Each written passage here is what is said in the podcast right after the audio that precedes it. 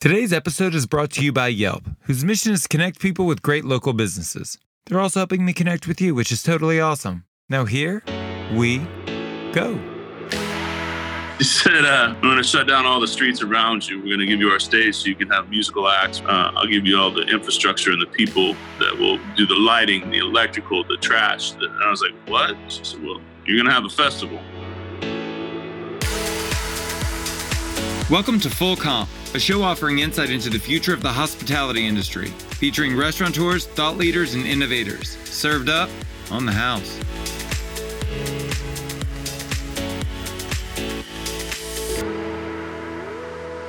On today's show, we chat with James Beard Award winning chef Chris Shepard, founder of the nonprofit Southern Smoke.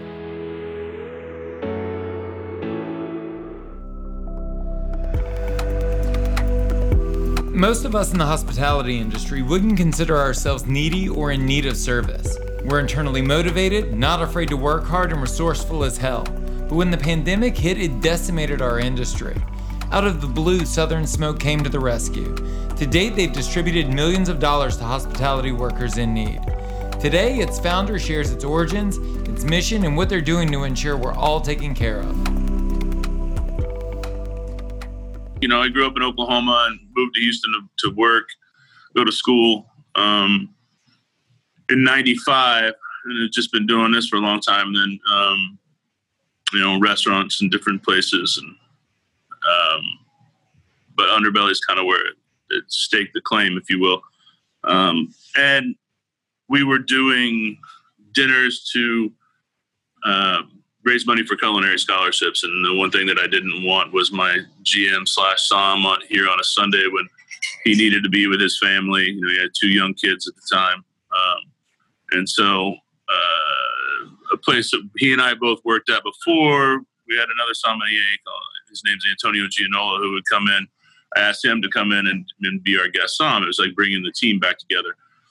And uh, so we raised enough money to put somebody through culinary school and um, was sitting writing menus one night, and Antonio shows up at like uh, it was like ten thirty one night. I was like, what, "What are you doing here?" And he was like, "Just wondering if you were doing these dinners again." I was like, "I don't know why." So what can we do one towards MS? And said, well, "We can, but why?" And he said, "Well, I, I got diagnosed with MS this week, um, and so I want to." At the time, we had just lost a young, very talented chef. Um, because of MS and not talking about it. And so Antonio said that he wanted to be the guy that spoke up about it, that knew people knew what was going on with him. That um, he kind of just was like, I want to be the poster child for MS. So when people come into the shop or when people come to see me, they know, and I don't have to hide it. They can ask, like, "How are you doing? Like, what's going on?" He's like, people will always check on me. It's like, absolutely, we can do that. He's like, I don't need financial assistance. I'm doing good. I just need people to be aware of what MS is and how do we do this. And I said, all right. So we started looking at it. I said, give me a little bit. Let me think about how this is going to work.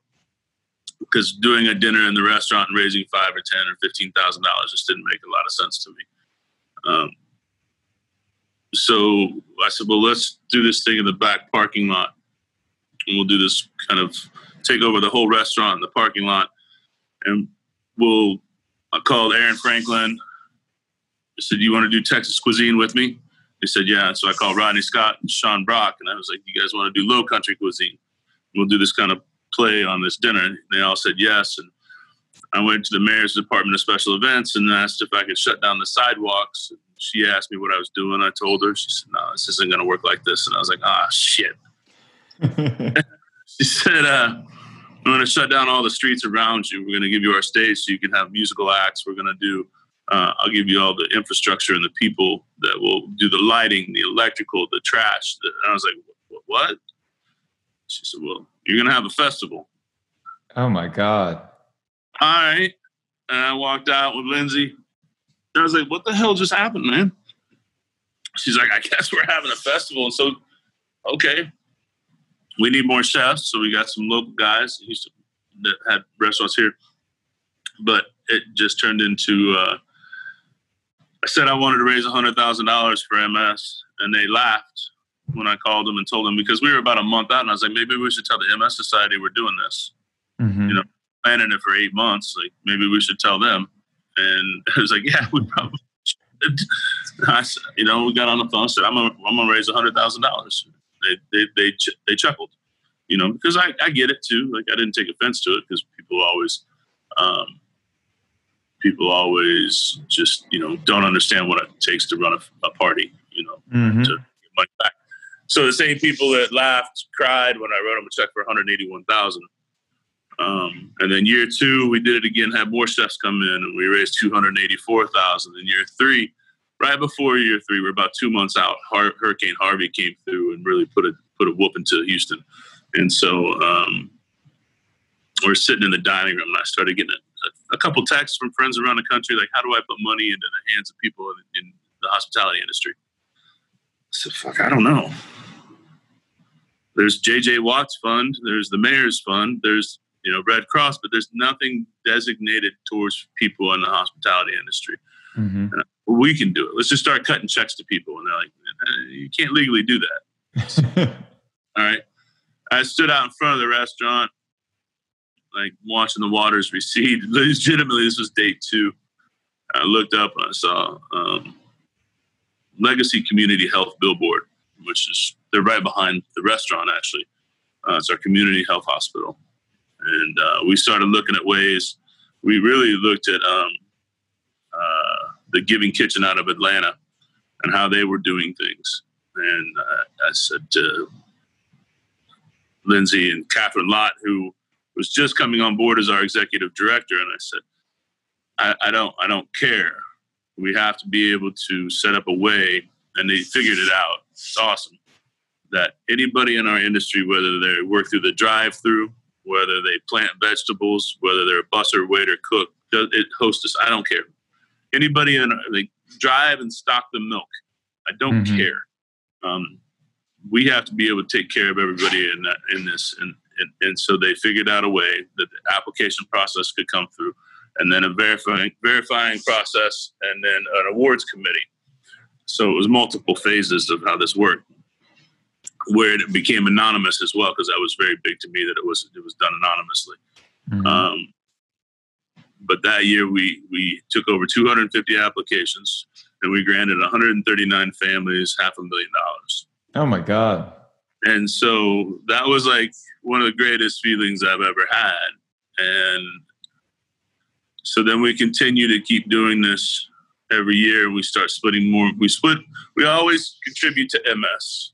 That was the thing with the festival. We always give a hundred to one hundred and fifty thousand dollars to MS, and then the rest of that money goes to the Hospitality Relief Foundation um, or fund. And then when COVID came through, uh, we had two and a half employees. Like, legitimately had Kathryn, uh, Allison Lott, who was working part time, and then we had made the decision in January to hire somebody else. Uh, just because if anything ever happened, like we would need an extra hand, we needed an extra caseworker. It was getting to be too much for Kathryn, you know. And then COVID happens, and we ended up. I think we have a staff of forty at this point because we've taken a bunch of folks that were in the industry that got furloughed or lost their jobs or what have you, um, taught them to be caseworkers. And at this point, remember that 250 application we talked about with Harvey, or over 25,000 applications right now. Oh my God. Um, and as of uh, yesterday, yesterday, since COVID started, we've granted over a thousand families a little over two million dollars. Was the money? That's amazing. Is the money still coming in? Yeah, yeah, yeah. People are donating. yeah. People are donating. Companies are donating. Um, Restaurant Workers Community Foundation or Fund has been um, amazing. That's been our, our our you know they're a huge um, fundraising group, and they are taking fifty percent of everything that they raise and giving to Southern Smoke, to so that we can, can delve it out to folks in the hospitality industry, which is really so beautiful, you know. And, and it's things like the Houston Texans came in for fifty thousand, you know. Um, Tito's Vodka split up a million dollars between four charities, and, and you know, I even like to tomorrow night. Um, Willie Nelson and Paul Simon are doing a concert, and we're one of the seven foundations that are, that are receiving funds from that. So um, it's we'll get through it together. But this is the, by no means is it anywhere near being um, okay or close to. You know, even when restaurants are open and running, like how long does it take? I mean, we've been open for uh, two, three weeks now, mm-hmm. two three weeks, and it's just you know even at 50%, that doesn't mean you're packing in 50%. Like it, right, for sure. It, it doesn't, that those numbers don't equate. You know, we may get 50% of the 40% that are willing to go out, you know, and then all of the other restaurants that are open too, like there's still only 40%. Like you're busy on the weekends and weeks are you know, somewhat scarce and they're okay. We're building, it's building, it's building, it's building, you know, because as of this weekend, we go to our governor has deemed that we can go to 75%. So that's great. Yeah, it doesn't mean you get 75% occupancy. no, certainly not. It's like you can talk about how many people still feel comfortable to go out, right? And it's it's few and far between. People are like, I'll go to a patio maybe, but mm-hmm. not. So, you know, restaurants have got a long term. They got a lot of lot to go. Well, and and I think that that's something worth talking about, especially considering, uh, you know, the, the goals of Southern Smoke. Uh, because when when restaurants come back, when we're at 100% capacity, when everything's back to normal, you probably still experience what a 30, 40% permanent closure rate across yeah. the industry, which is going to. Re- I mean, I think we're bubble for a long time, so the bubble just pops. That's going to leave a lot of people unemployed, millions of people unemployed but it's uh, you know, it's trying to find ways to, you know, I know that we're, you know, we're probably sixty to sixty-five, maybe seventy percent down from normal. Hmm. How do I how do I make that back? right? right, right. What what other stupid shit can we do that you know will make sense? So I mean, that's that's kind of where we're at now. Putting food in the grocery stores and the HEBs and Zoom classes and creating new companies to gain marketability shares. And it's just, it's interesting. Is it? Are you into it? I, I mean, it's, you know, we, we got into this, you know, I'm a restaurateur as well. And I got into this because I, I, I had a simple plan, right? I was going to open a place. People were going to come to that place. I was going to feed them and then they were going to leave and hopefully come back soon. And that was it right? Like that was it. It doesn't work like that now, though. No, it doesn't. And so, like you know, is it is it a, a, joyous pivot? Is this a rebirth? Or are you like, this is what I have to do to survive? And as soon as I can get back to the way we used to do business, that's where I'd like to be. I think that's the case, right? But at this point, we're building so many new ventures that could be viable. Like, I, if we're still back at the restaurants doing these. Like now, I've just started a new organ, like a new company, and giving people new jobs, and and that's that to me is really beneficial, right? Like you know, saying that the face of the restaurant industry is going to be different is very much a true statement. But how do you make sure that you can build yourself out to not be that fragile eggshell that we were before? And, and you see opportunity here. You're yeah. actually trying to grow, right? Yes. I'm not. I'm not you know, everybody's got a too small to fail. I definitely say I'm too dumb to fail. I'm gonna make it. You know, I'm going to fight and I'm going to scratch. And as a group, we're going to be like, you know, when this all first started, it's like, what is the dumbest shit you could do? How do we make that a viable solution? You know, how do we do this? Like the things that before you were like, nah, that won't work. Now you have to make work. You know, we had a lifeline and a blessing that HEB, our local grocery store, reached out to us to put food in in you know a couple of stores. Now we're in 16 stores. Um, now there's a whole crew doing these things. Like how do we? But now how do we get to 500 stores? Mm-hmm. Right, that's the goal. Um, how do how do we take technology as it is and, and make it viable? How do we do Zoom classes that make money? Like how do we do um, you know hell, how do I get this sausage company off the ground? You know, like yeah. there's there's all these different variables that we've always looked at and been like, man, well, we got time for that. We'll we'll take care of it later. Mm-hmm. Now now is later. Yeah, absolutely. So, uh, all pushed aside. It's time to go now. For sure. Is there a central focus on delivery? Was there before COVID, and what about now? Uh, you know what? I couldn't figure out delivery. I can't figure out um, third party delivery systems either. I just it, it's not something. I, I, Houston's big. People will come out, right?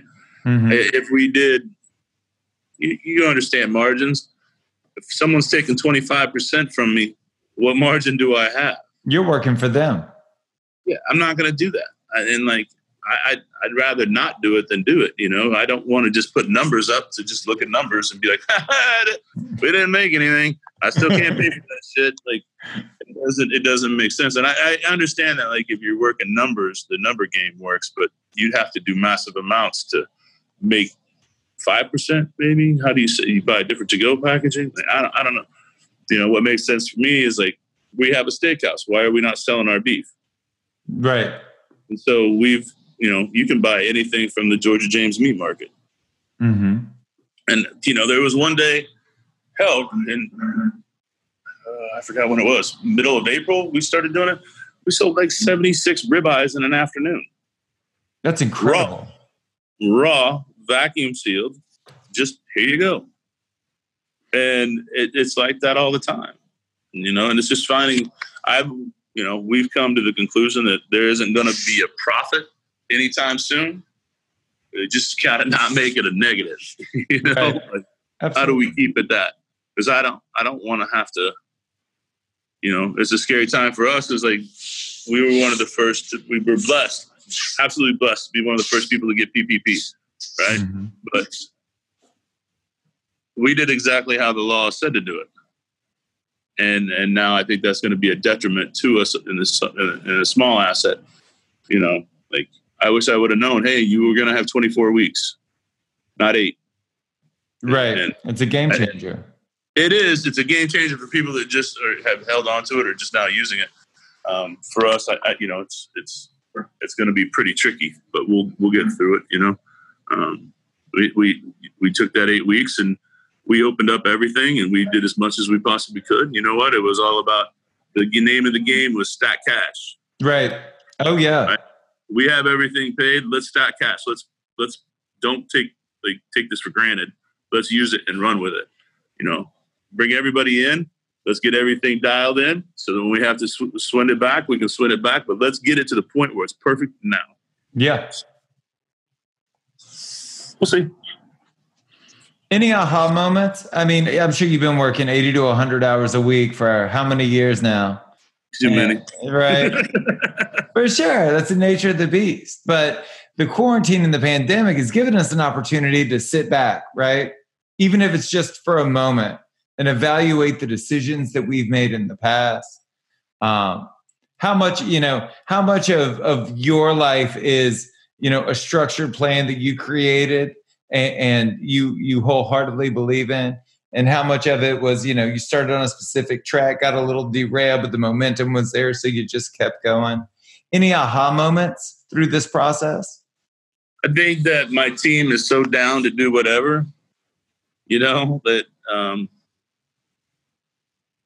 I, we sat back before this all happened and we had the conversation of what happens when it does because it was very clear it was going to.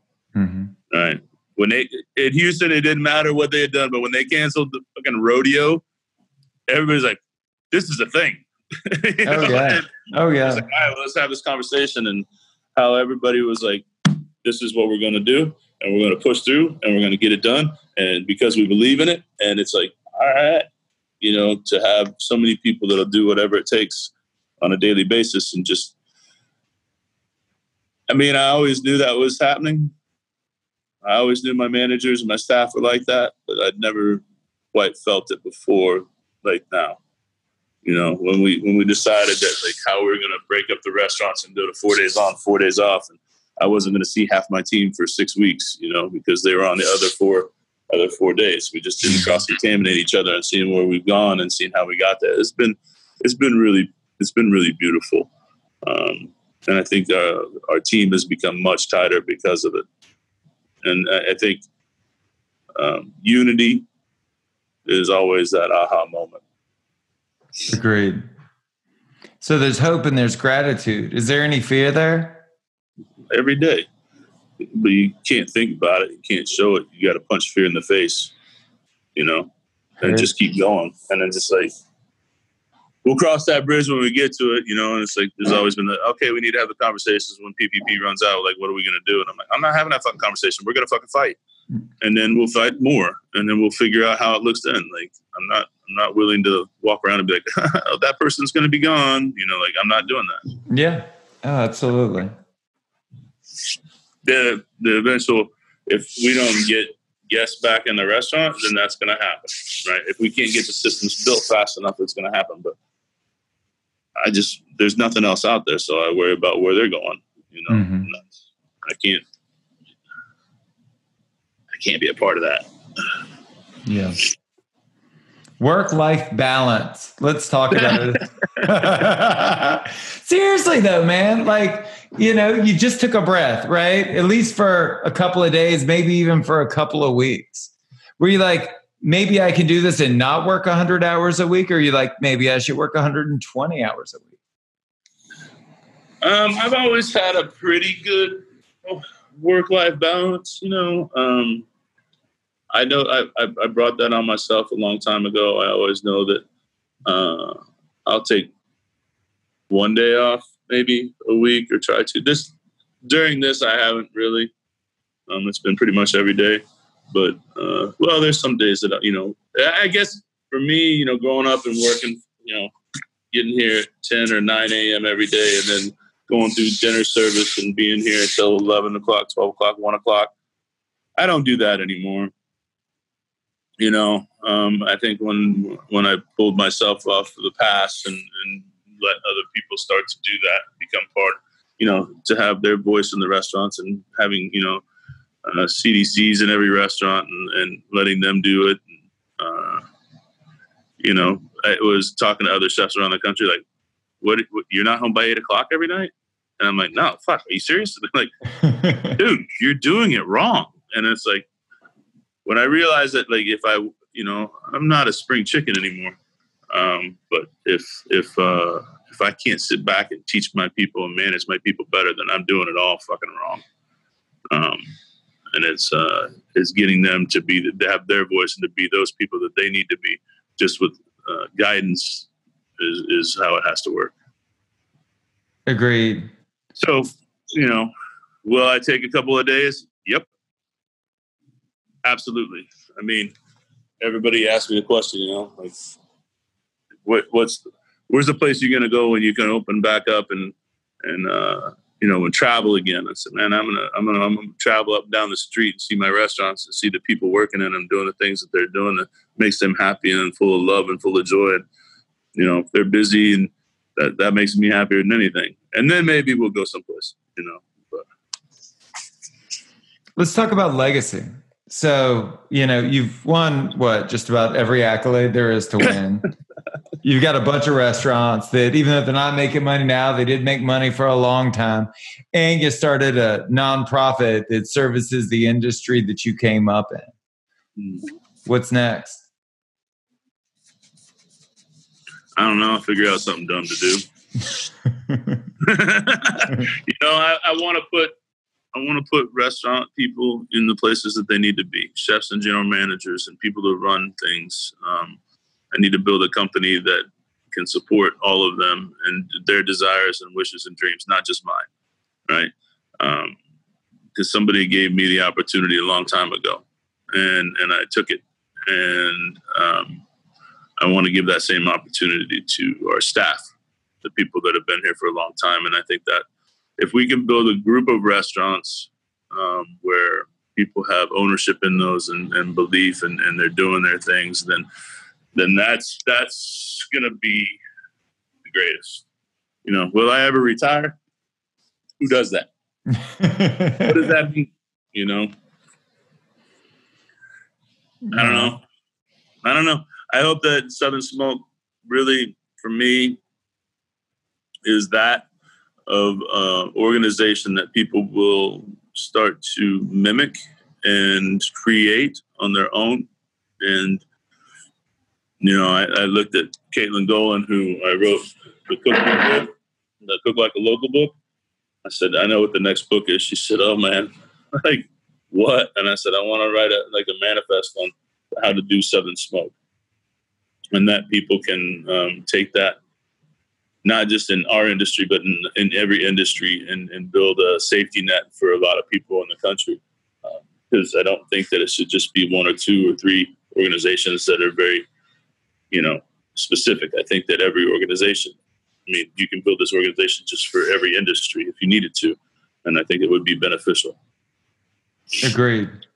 Because, you know, at some point, this shit's going to happen again, right? Or something different and then it maybe it doesn't affect the restaurant industry, but it affects a different industry. And all of a sudden, you've got massive layoffs in that industry. Well, where do those people go?